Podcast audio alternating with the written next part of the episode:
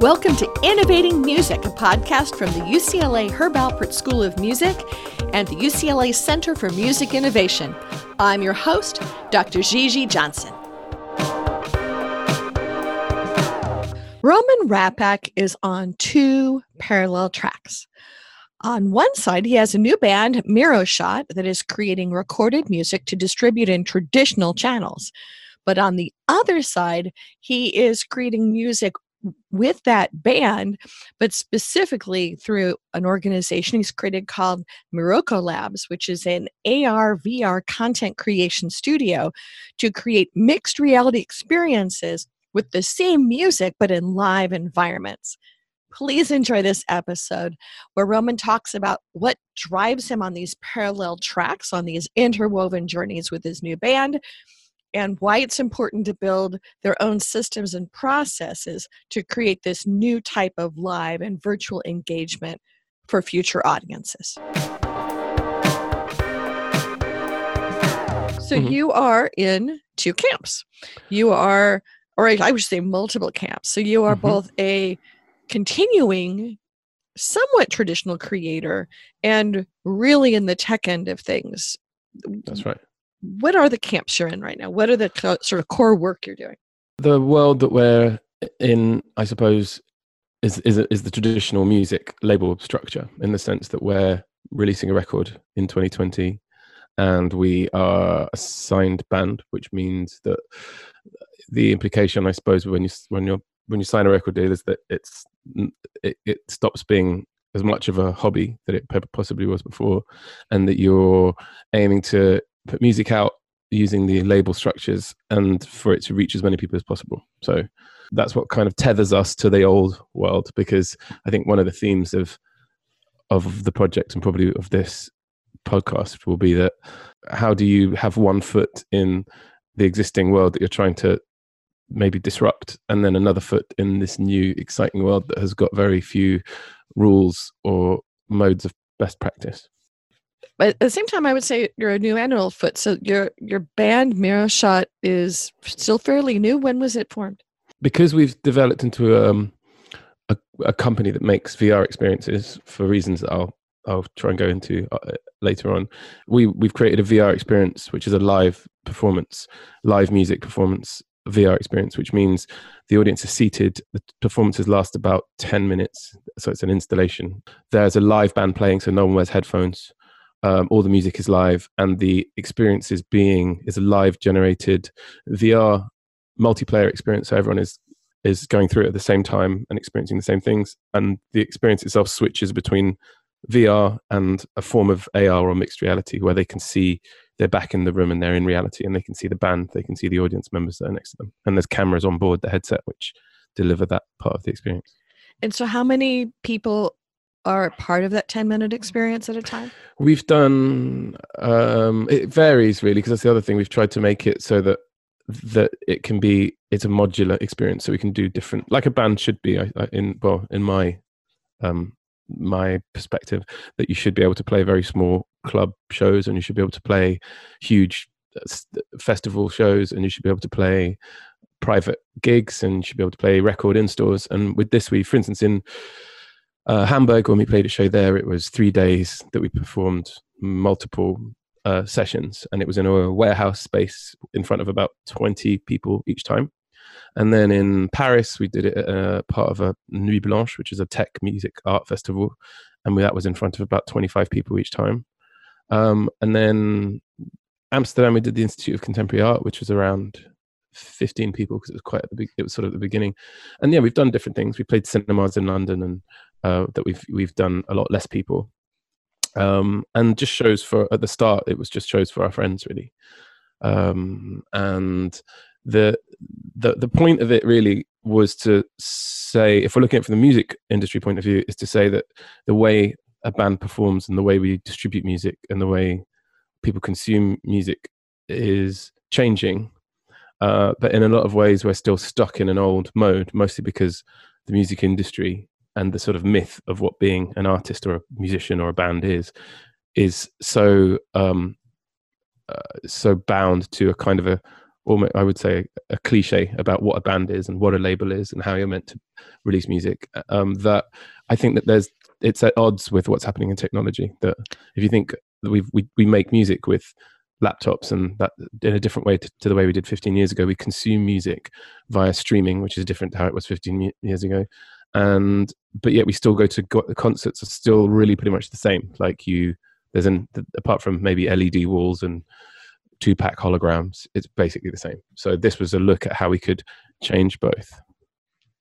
Let me back up then. You've mm-hmm. been doing music for a long time. Yeah this third album that, that i've released but we um, we started a new band to to be able to do this because we realized that it was such a departure from anything we'd done before that we had to change the name and bring different people and we had to bring coders in people who were um, people who are ux designers. It's a completely different um, experience. And then the music we wrote was music that was for this experience. So it's it's meant to be music written for virtual worlds and for it's meant to be experienced in that context. So did you start out could you maybe um, back us up into how you got started in music. You are based in the UK. You mm-hmm. um, yeah. was was part of your early part of music uh, in your household, technology in your household. Yeah, actually, that's quite a good question. My dad's um, my dad's a coder, a software architect, and well, was in the eighties in the very early days of it, and was so my house, my everything, my our clothes, our house, our cars, everything was paid for by code really so for me it was never there's there was uh, it was never a kind of a brand new thing it's something that my dad did like making software was it's sort of a traditional line of work to get into um, but um, in terms of music i uh, I was in bands from when I was 15 or so, and playing, singing, good. Uh... Yeah, writing songs and playing and singing. And then I went to art school and I studied film, and so I've got a degree in film, and I made music videos and commercials. I did some videos for various bands, and I did one for Sinead O'Connor, who's a, a, a, singer for people who haven't heard of her, and then some brands and things. And then I started making music videos, and then I released uh, some music on a small label with my band, and we did our own music videos. And then we started touring, and we released a couple of records. And we've done, we did US tours and Australia, and did all the things that are lots of fun and that you're meant to do. But I, I kind of finished after a couple of albums of doing that, feeling um, feeling like the whole experience was was that, that everything was changing in the world, that technology was changing. My my friends who were used to be in the music industry left, and they had startups and worked in the gaming industry, and their their day was every single day was different for them, and everything was new, and they were at the cutting edge of everything.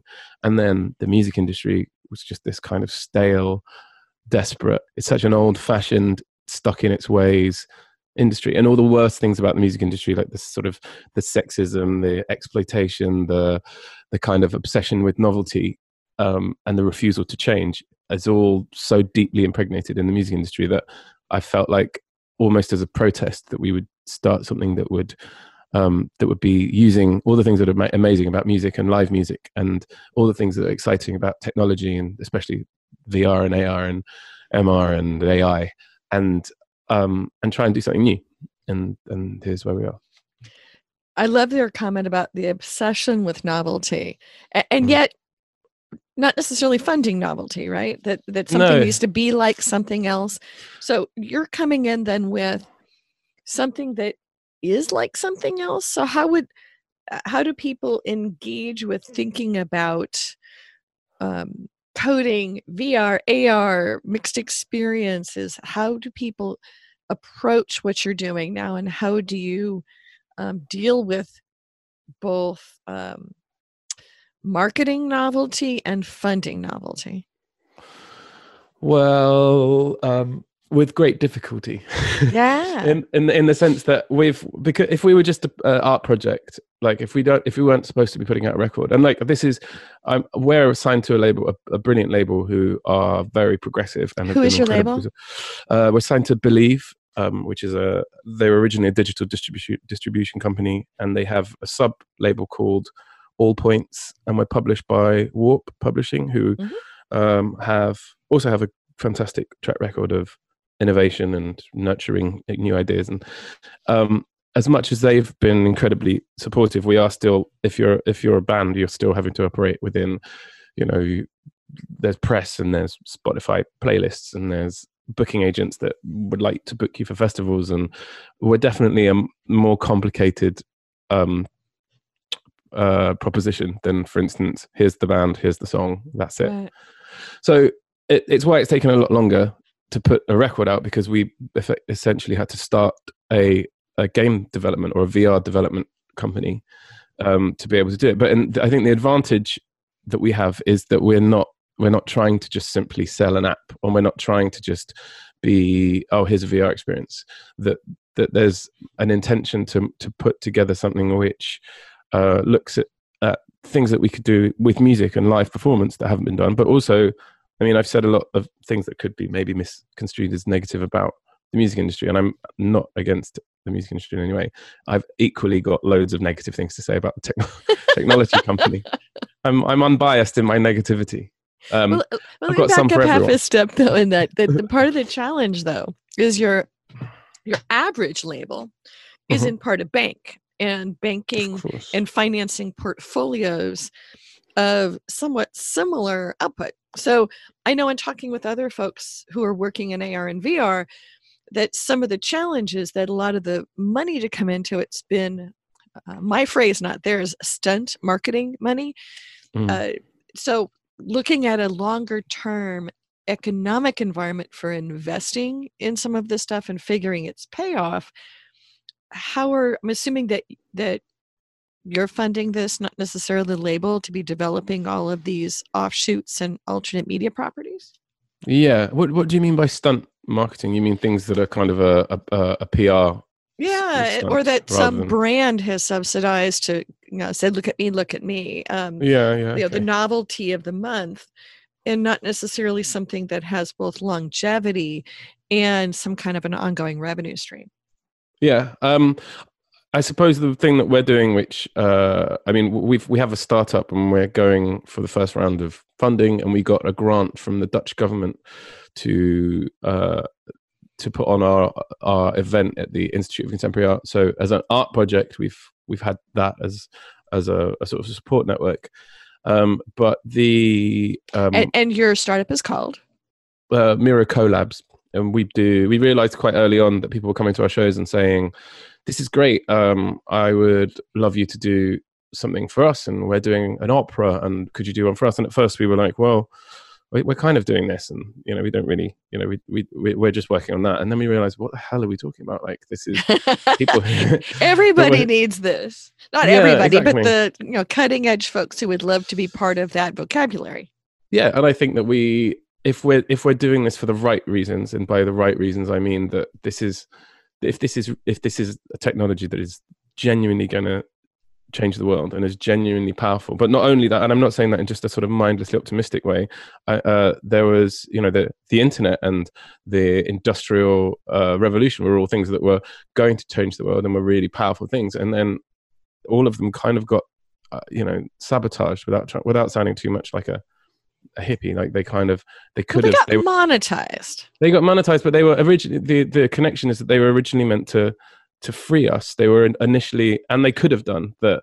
You know, the, an interesting example of you know like Ed, uh, Edison versus Tesla of the idea that of what electricity should be. Like, should it be something that's just going to make a lot of people who are already rich much richer, or is it going to be something that could genuinely change the world for the better and create equality? And I mean, the internet's another good example. That if you, and this this is what I find fascinating about about especially about America and especially about the the way in the last year and a half we've had um, you know the idea of, of, of, these big superpowers these social media and tech superpowers.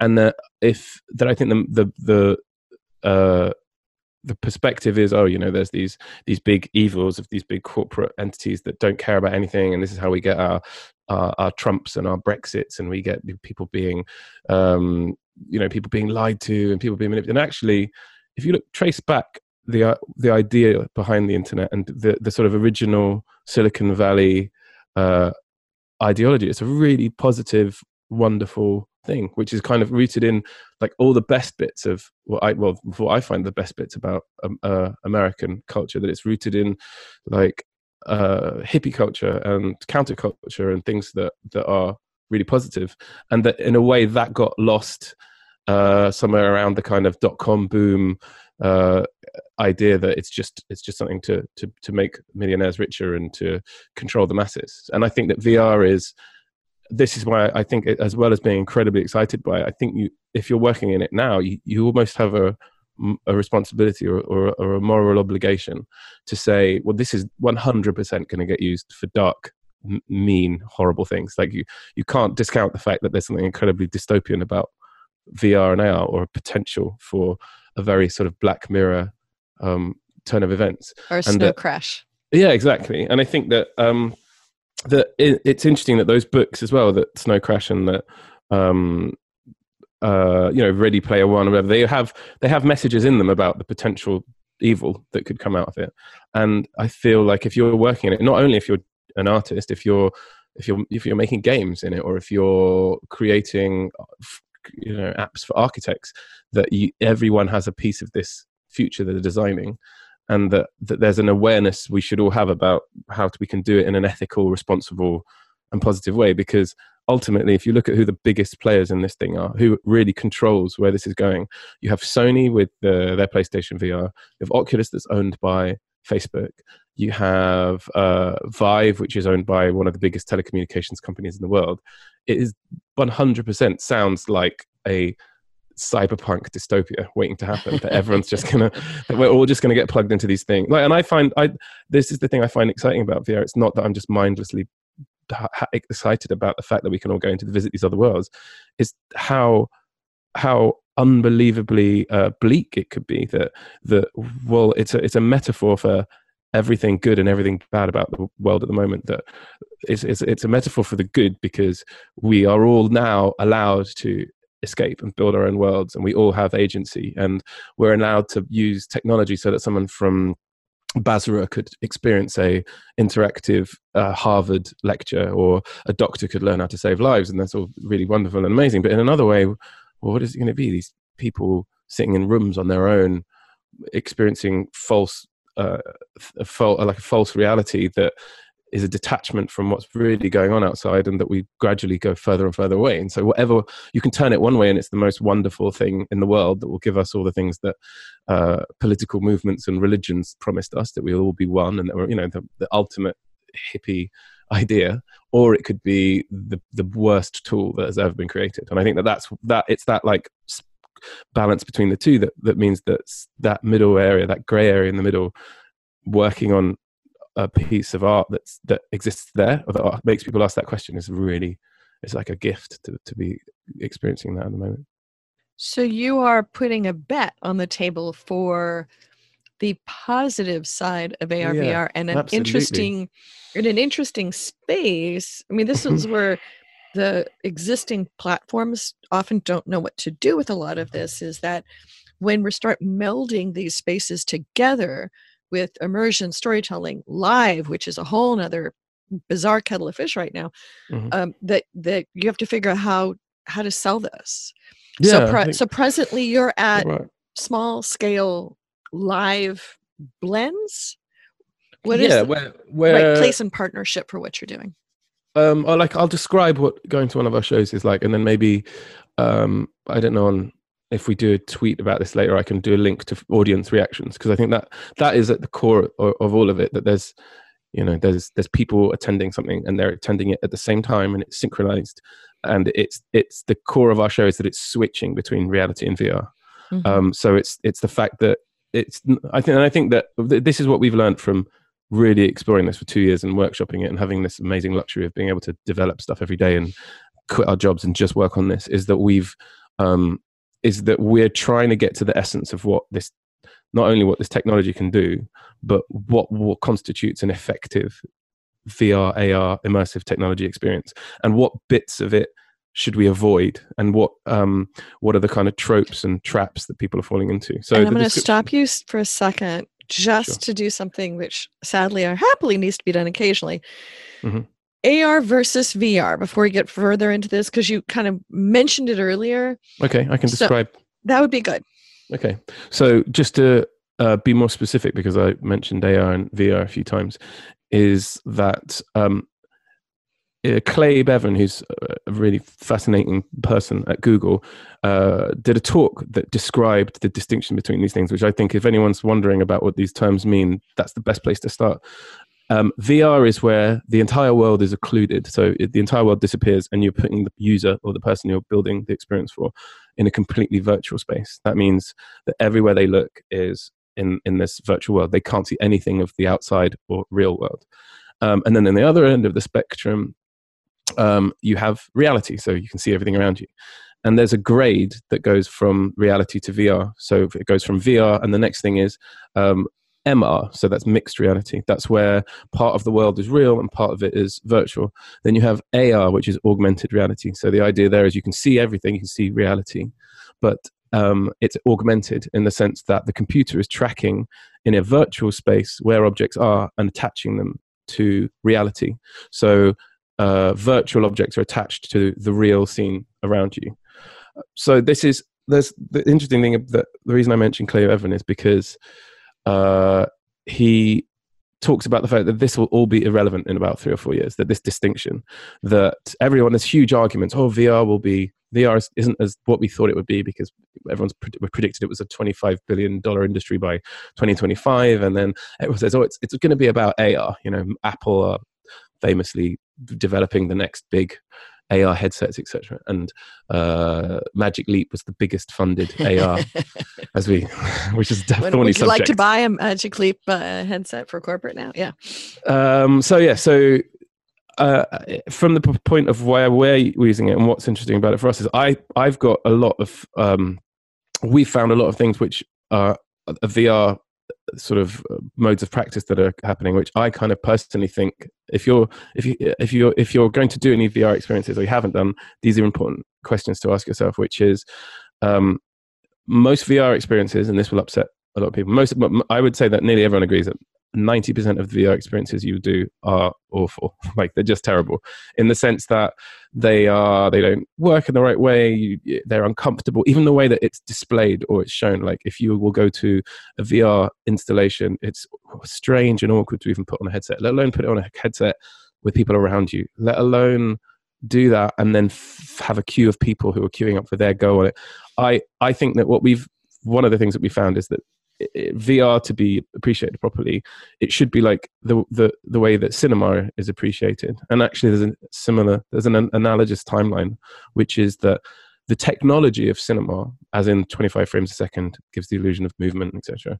And the first sort of film, or the first important films, let's say, are from Lumiere brothers to the the Hitchcock's, the Lodger, to going on to uh, um, Nouvelle Vague in the 60s or whatever, there's a huge gap between them.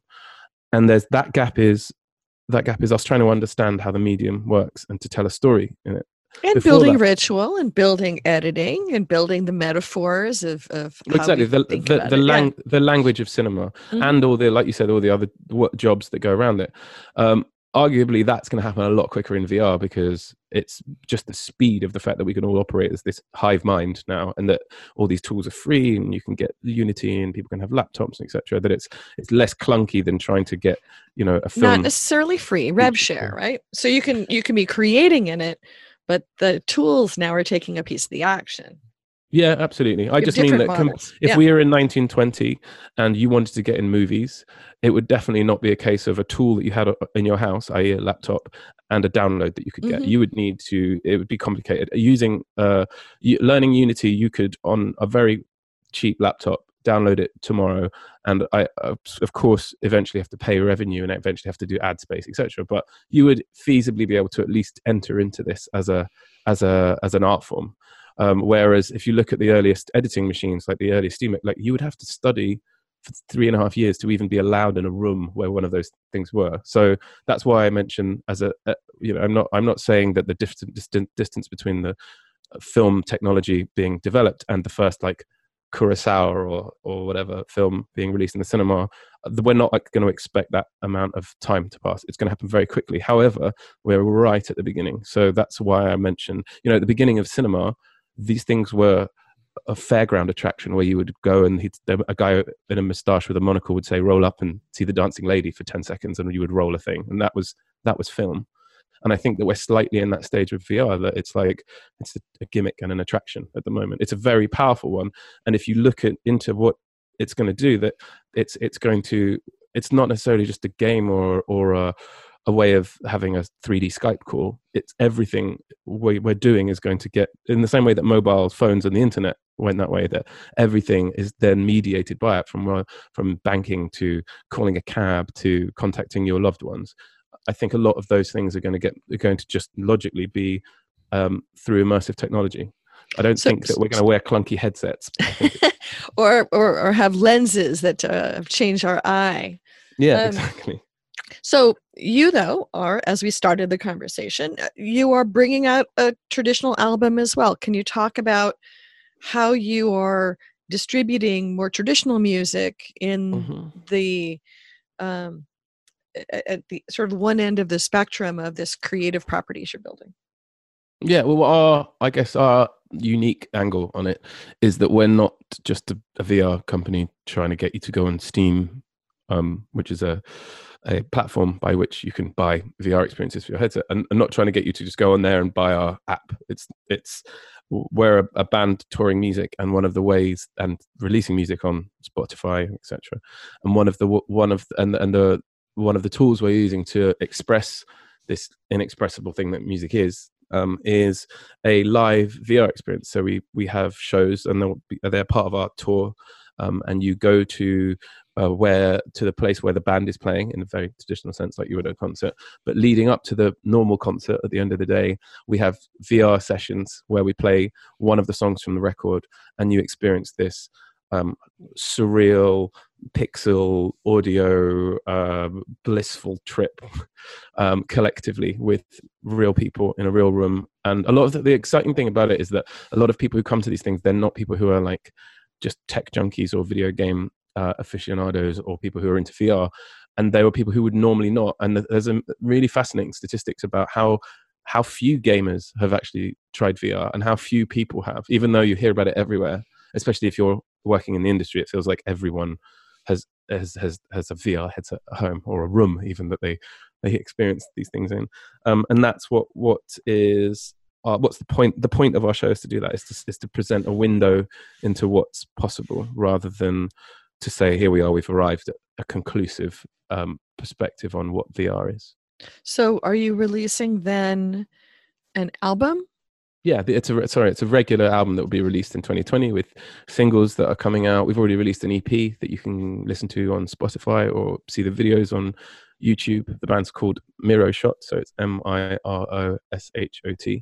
um, and the idea is that we'll, we we want um, the music that we've written, the songs are about technology and about uh, mass media and social media, and that we found it was a particularly incredible um, tool to use that to express it because people were leaving the shows that we did these VR shows and they weren't just talking about how much they liked the music or that they enjoyed this or they were they enjoyed that. They were talking about what is this going to mean that we've you know we're going to experience things in a different way. We we've met such so many fascinating people through this as well.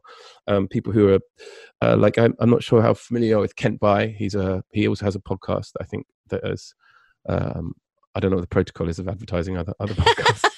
Cross promoting is always yeah, good. Yeah, he should advertise yours and, and but yeah, he, uh, if you he, he does the Voices of VR podcast, which is like uh, a really fascinating resource for you know he doesn't he he interviews he'll interview architects and people who have been in VR from the beginning from the like 19 late the late 60s nasa Sword of Damocles experiments to people who are releasing um, who are part of you know the, there's the the film world is a, is a really interesting place to look at what's happening in VR because like the gaming world who that, that are trying to claim VR as their thing and just an extension of video games, the film world has also said and has put a very strong case for saying this is the most this is a storytelling medium. Like we can change people's we can change the world with it and we've been making films we've been telling stories.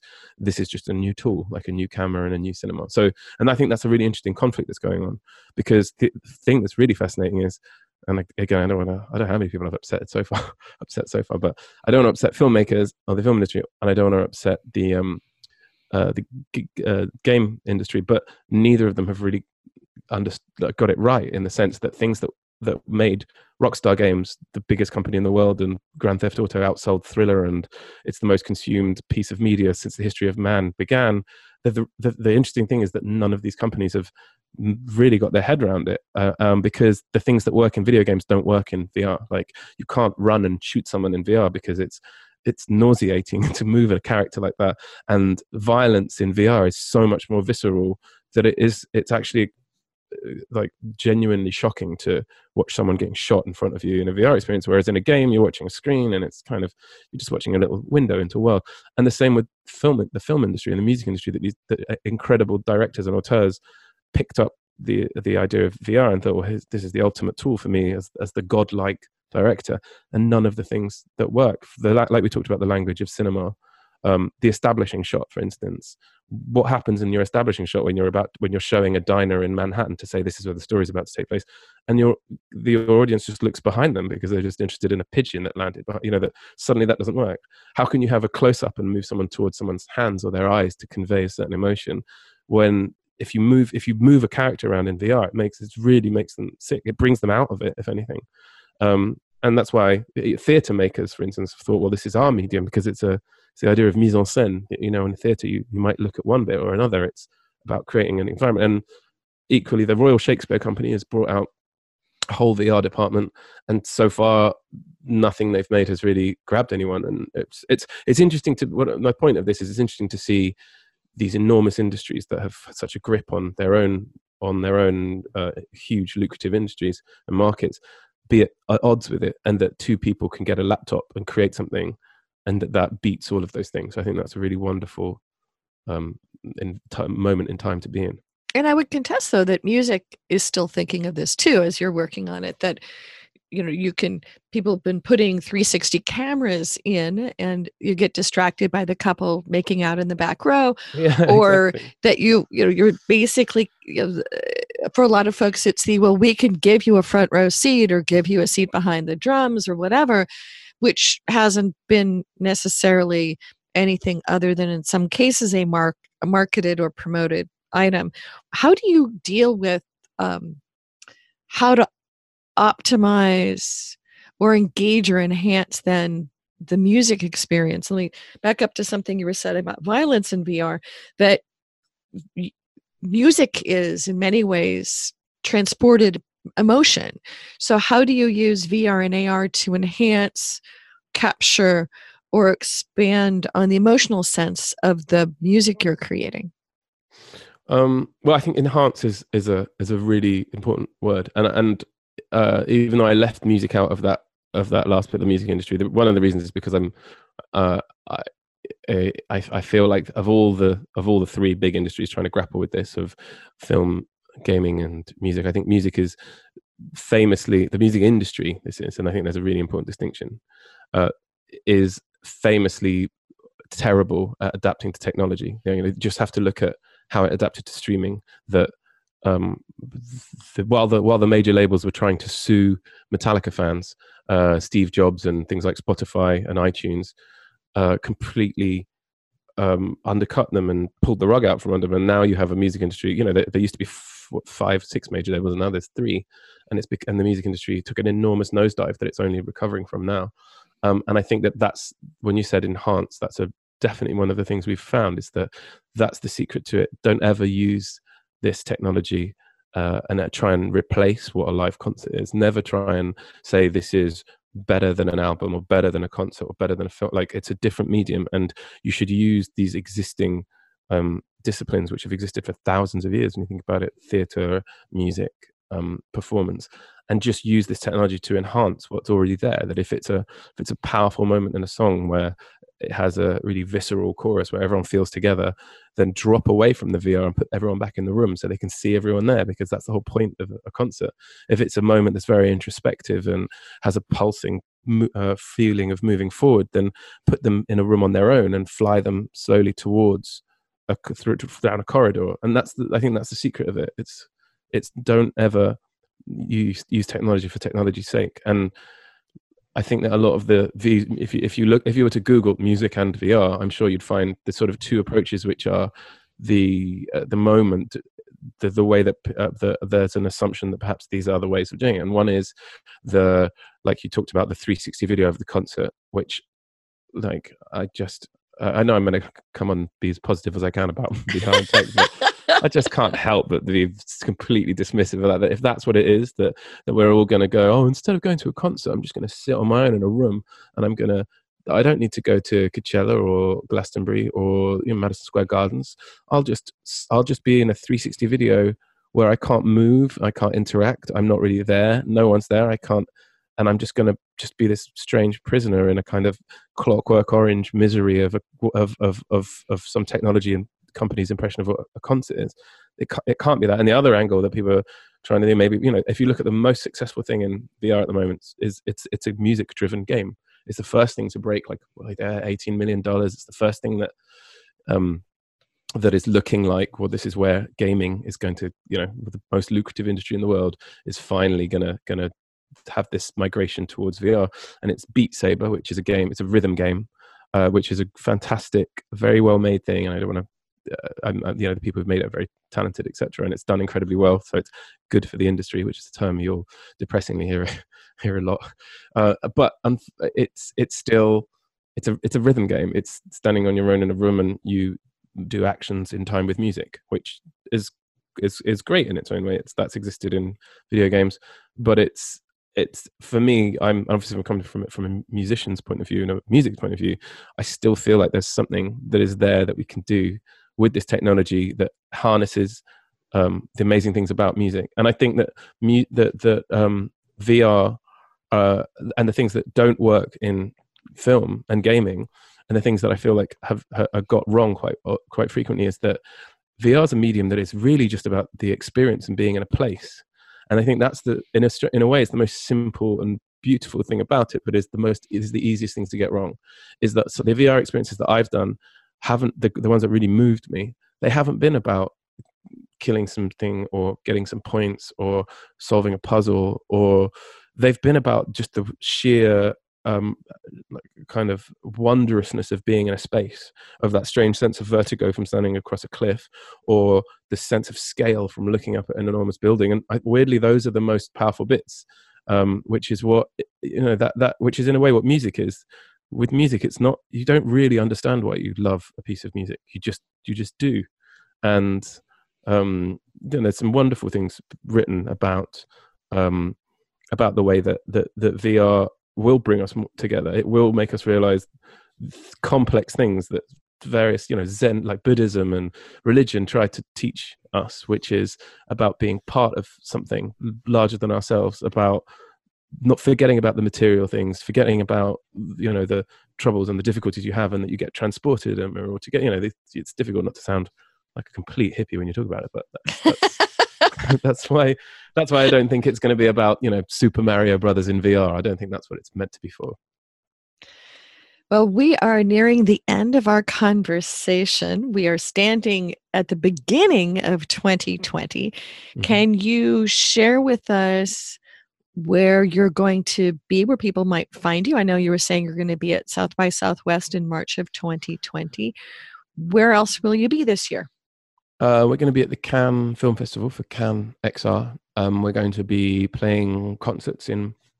Uh, we're in Paris in February, and if you go to our, if you follow us on Instagram or Twitter, we will be posting some tour dates. Um, obviously, doing regular shows and festival appearances, but then doing these special VR shows, which we we actually like keeping them as as small as possible so that people can experience it in, in these groups that are of this size because it just makes more sense that they have that it's kind of almost like an intimate performance rather than a big crowd of people. Um, so if you join um, if you go to miroshot.com m-i-r-o-s-h-o-t.com you can sign up and join the collective that we have incredible photographers and designers and if you want to find out more about the project but also if you want to uh, if you want us to help you get started in VR as a medium, we have resources and we have we regularly post things like tutorials and interesting things that that we've um, spotted. So we're really excited to to to sort of share this stuff. And any last things we didn't mention you want to make sure that our listeners have uh, heard about? Um, no, I'd, I'd, I'd like to end on on a message. I feel like I've wanted to make sure that there's a, there's a positive note. But, um, Understood. Um, yeah, the, the the really it's the it's the, if you're an artist or if you're a photographer or if you're even if you don't even know if you're an artist or not that this is this is one of the most exciting times in in in recent history to be getting into this because if you if you get into film now there have already been the hitchcocks and the kurosawas. If you get into music there's already been the um, the david bowies and the and the dre's uh, but at the moment it's it's anyone's anyone's game. And it's um, it's I think the real masterpieces will come from places we don't imagine it. So I would urge anyone who's excited by it and um, interested in it to to to get involved. And and if we can help in any way, then they just need to message us and we'll point them in the right direction. Excellent. Thank you for joining us. Well, that wraps up this podcast. Many thanks to the UCLA Herb Alpert School of Music and the UCLA Center for Music Innovation for being our hosts of this ongoing series. You can subscribe to us in all the usual places, or you can come find us at innovation.schoolofmusic.ucla.edu. Join us again to follow the other adventures that we will be tracking down in innovating music. Thanks again. Thanks for listening. You have found one of our adventures now in the Merrimel Podcast Network. You can find our shows everywhere that you listen to podcasts. We've got Amplify Music Conversations from the Amplify Music conferences during the pandemic, Creative Innovators, and now Innovating Music. If you're interested in following up with us in any of these shows, please reach out on our websites, and you can find those in the show notes.